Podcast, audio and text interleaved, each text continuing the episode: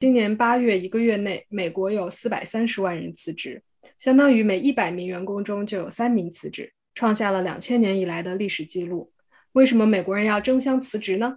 今天的小数据是四百三十万。大家好，这里是小数据和弦，从小数字看大世界。我是小何，我是小璇。小璇，你今年六月辞职了。辞职以来的感受怎么样啊？哇，爽到不行！我辞职之后，先是自驾游玩了两周，然后搬了新家，然后回家跟我爸妈还有姥姥一起住了一个月，看了很多想看的书还有剧，就是爽的难以自拔。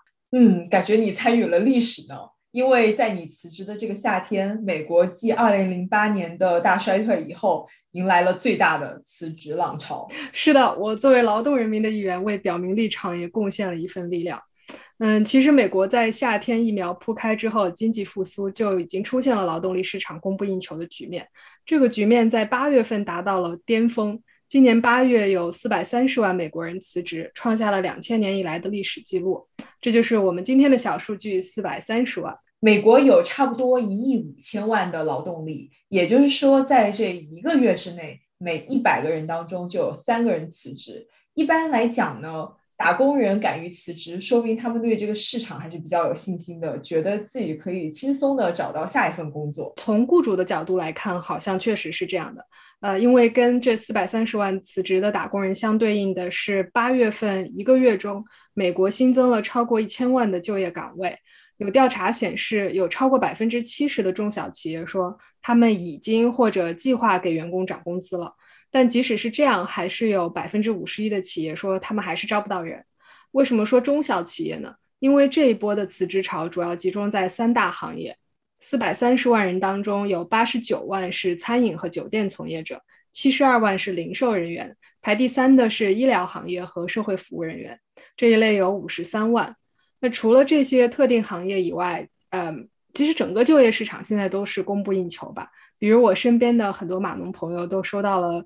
亚马逊 HR 来挖墙脚的骚扰邮件，亚马逊甚至会承诺，呃，会付钱让一线的工人上大学。这些现象背后的原因呢，现在还在争论当中。特别是民主党和共和党是持有相反意见的，而且他们也提出了相反的政策。我们先来看一看民主党的观点吧。民主党呢认为，首先辞职潮集中的行业呢，都是那些经常要面对客户的。刚好七八月是 Delta 这个毒株开始快速传播的一个阶段，所以很可能是因为受到疫情的影响，大家呢对安全风险有很大的担忧，所以呢不愿意去参加工作。尤其是对于年龄比较大的人来说，很多人呢都决定提前退休了。比如说，美国劳动统计局的数据就显示，跟两年前相比。没有在工作，而且不愿意继续找工作的人增加了将近三百六十万。这里边五十五岁以上的人呢，占了将近九成。没错，除了健康风险以外，零售、餐饮、医疗从业者还有一个很大的共性，就是他们没有办法居家工作。疫情导致了很多学校停课，即使学校复课，也还是会出现零星的病例。一旦这种情况发生，一般也会要求整个班级的孩子各自在家居家隔离。除了孩子以外，因为美国的轻症都是在家隔离自愈，所以如果家中有人确诊的话，也会需要留人来照顾。再有就是为了降低有基础病老人的风险，有老人的家庭也会需要有人专门来照顾这些老人。也就是说，疫情给很多人增加了照顾家人的负担。那对于不能居家工作的人来说，呃，这些是没有办法做到的。美国人口普查局的一个调查就发现，相比去年，今年九月新增了两百多万因为要照顾老人、孩子而没有办法出去工作的人。在这个因素导致的辞职当中，非常不幸，但是也可以预见到的一个现象就是女性占到了绝大多数。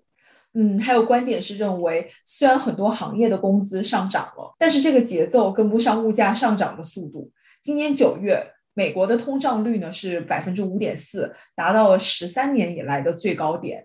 这个呢都还只是生活必需品的价格。如果你再考虑一下幼儿园的学费啊，去餐厅吃东西的这种消费，对于很多人来说，特别是蓝领阶级、低收入人群，他们可能觉得，哎，我还不如在家待着带娃做饭呢，还这样还能省一点钱。另外就是有很多人辞职之后。仍然留在岗位上的人呢，他的工作量比以前增大了。工作量虽然增大了，但是他们的工资也并没有高出来很多，物价还贵了。所以，我们今年看到很多行业的工会都在组织他们的雇员罢工。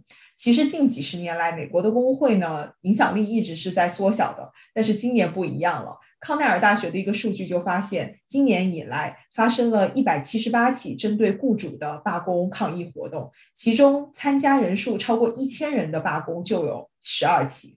嗯，前面说到的这些原因都是民主党人比较偏向的点。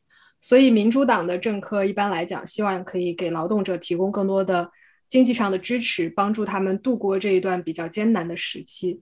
呃，但是共和党人，也就是之前川普的政党，呃，他们认为这么多人辞职，其实是因为大家手上钱多了，所以不再惧怕失业了。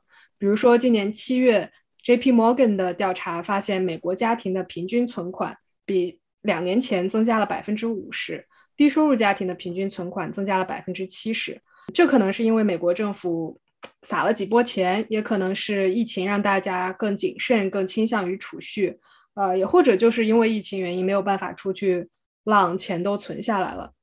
嗯，还有很多共和党人认为，因为美国政府一直都在提供失业救济金。对于有一些低收入的人群来说呢，政府给的失业救济金甚至超过了他们之前辛辛苦苦工作的收入，这就导致很多人会觉得自己手上的钱多了，呃，决定躺平，不再继续工作。这也就是为什么今年九月份，二十五个共和党执政的州都停止了提供失业救济。不过，除了前面说到的这些，可能还有一个原因就是。在疫情期间，大家开始重新思考工作的意义，拥抱另外一种生活方式了。比如说，从二零二零年三月到今年三月，疫情导致了很多人失去工作，很多的餐馆、酒店倒闭。但是同时，美国新增的小型创业企业数量也创下了历史新高。一些失业者干脆觉得，那我不如用这个机会做一番自己的事业吧。还有一些人，呃，决定做一个自由职业者，开一开 Uber，送一下外卖，这样可以灵活的掌握时间。所以疫情以来，所谓的零工经济 （gig economy） 也出现了蓬勃发展的态势。嗯，我也看到很多工作了很长时间的人接受采访说，疫情呢让他们觉得人生苦短，更应该加倍的去珍惜和家人在一起的时间，同时呢抓紧去做一些自己真正热爱的事情。虽然我们这里没有明确的数据啊，但是疫情对于每个人心理上的冲击呢，也是一个不可以忽视的影响吧。所以小何，你准备好辞职了吗？嗯。小数据和弦每周二、周五定期更新。如果你喜欢我们的话，欢迎点赞、留言、订阅。See you.